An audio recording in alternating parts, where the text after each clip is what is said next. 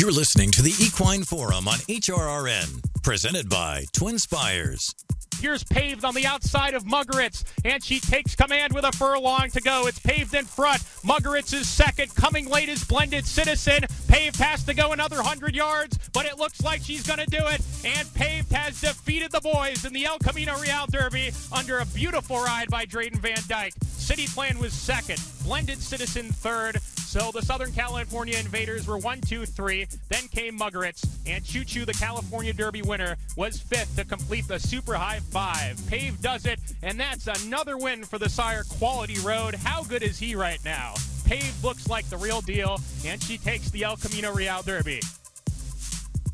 Welcome back to the Equine Forum, presented by Twin Spires. Mike Penna, Baron of the Backstretch, with you on this Saturday morning, getting ready for the El Camino Real Derby this afternoon at Golden Gate. Paved getting the victory in twenty eighteen for trainer Michael McCarthy under Drayden Van Dyke, as you just heard. Paved one of two winners in the race for Michael. He followed it up in twenty twenty-one with Rombauer, and as we know, he would go on to tremendous success after winning the El Camino Real. He's hoping for more of the same later today. Michael, good morning. Good morning. Thanks for having me on.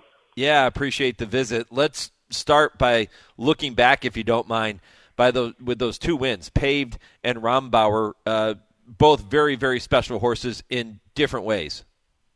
Yeah, it was nice to obviously win something like that with a filly. Uh, Paved, we were kind of thinking outside the box.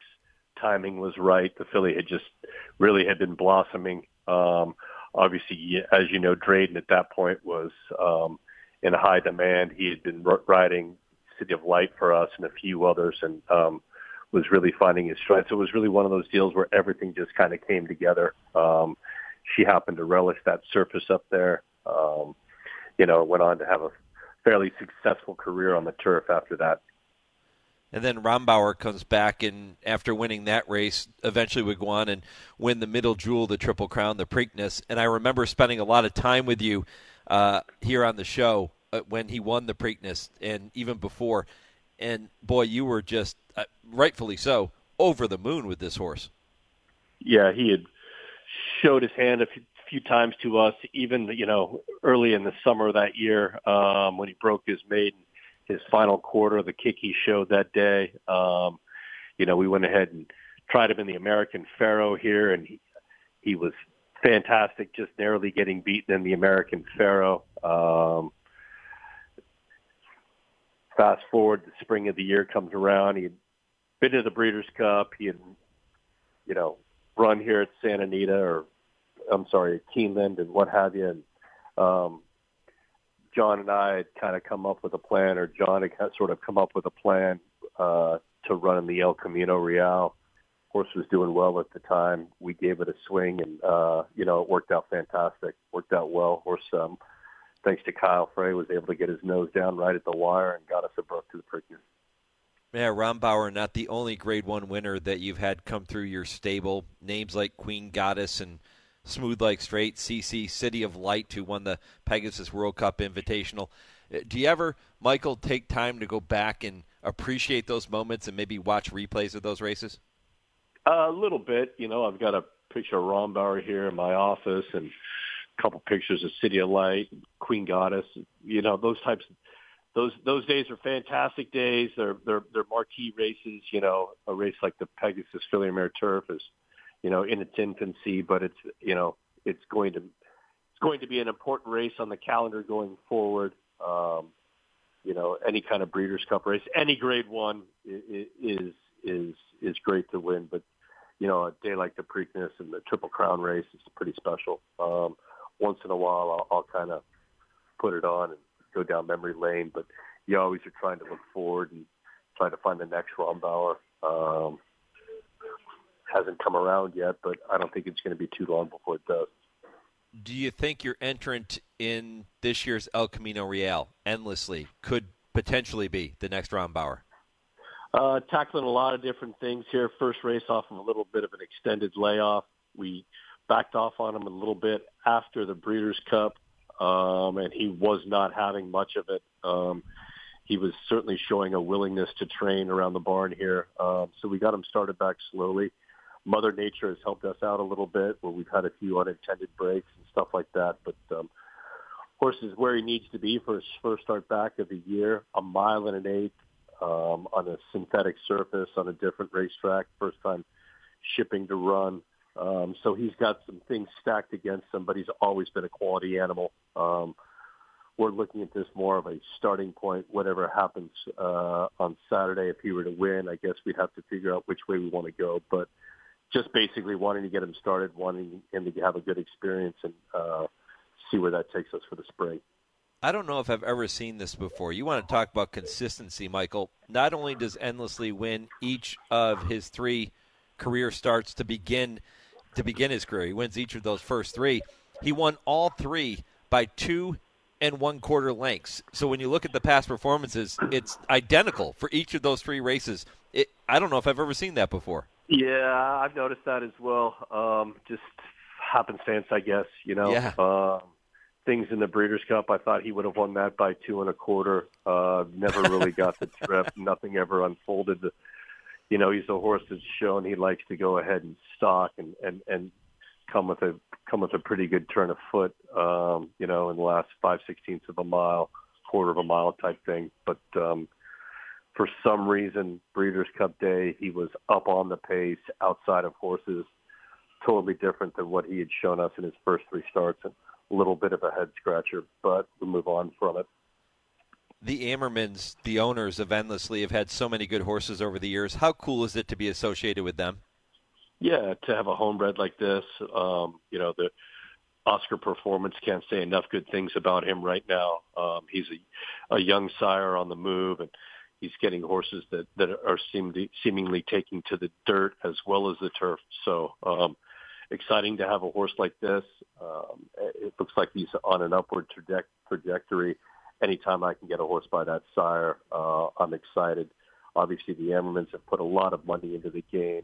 Wonderful for California racing on a very, very nice farm down here in San Diego County, or just North San Diego County. So um, to be able to represent them is, is really a feather in our cap. Oscar Performance, standing at Mill Ridge in Lexington, has really gotten off, as you just mentioned, to a very fast start with his career. He was known for his prowess on the turf, as has been Endlessly so far. Um, you said you'll have options if he ends up winning the El Camino Real. Do you see him as a horse that can transfer that form to the dirt?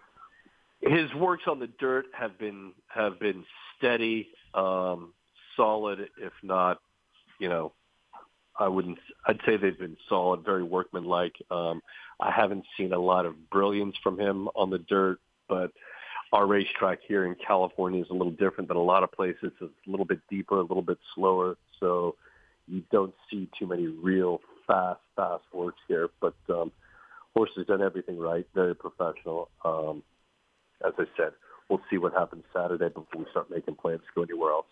That is not the only stakes race you're going to be represented in this weekend. On Sunday, the Sweet Life Stakes will take place at Santa Anita. It's race number seven, and you will send out another very talented filly in this spot here.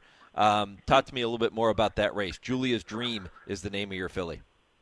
Julia's Dream trained lights out for us all summer long. Uh, was a little bit under the radar in her first start. Uh, she had two gate works before she did make her first start, and I think both of them were each one better than the next. I think her second gate work before she ran, she worked a half mile like in forty-six and four. Um, and that's really the only time we let her run. Obviously, coming back six or seven days later and winning by five, sprinting on the turf is not something you see a whole lot of, but um, she made easy work of it that day. Um, the Del Bar debutant was hanging out there. Um, it's a great one. It's, you know, certainly it looks good on her resume, but the filly just never seemed to get the hold of the dirt that day, drawn down inside. Ran, you know, what I would call a lackluster seventh or eighth or what have you. But um, took us a little time to get her back on the grass and get her kind of right after that. But uh, she repaid us in spades, obviously, down at Del Mar that day. Then we decided to go ahead and send her to Turfway uh, and run the stake there uh, Christmas week. And, you know, overcame a lot of adversity, broke well, was inside of horses, um, inside of horses, outside of horses. Um, got bumped around a little bit around the turn and, you know, was was steadfast and drew off to about a four-length victory that day. So um, a filly like her is always exciting. She trains well. Uh, Mother Nature's been against us, as I said earlier. We've had some rain delays here this week, but um, looking forward to getting her started here at Santa Anita. You know, when you get to the Bay Area for that El Camino Real at Golden Gate, the buzz is going to be about the San Francisco forty-niners. Do you have a Super Bowl pick? Um, yeah, it was the Cleveland Browns, but unfortunately they didn't get there again this year. Um, I, uh, gosh, I, I got to go with the California team. I got to go with, um, I'd like to see something different. I'd like to see the forty-niners get it done. Um, obviously, Patrick Mahomes is a generational talent, and Brock Purdy is a guy that's on the rise.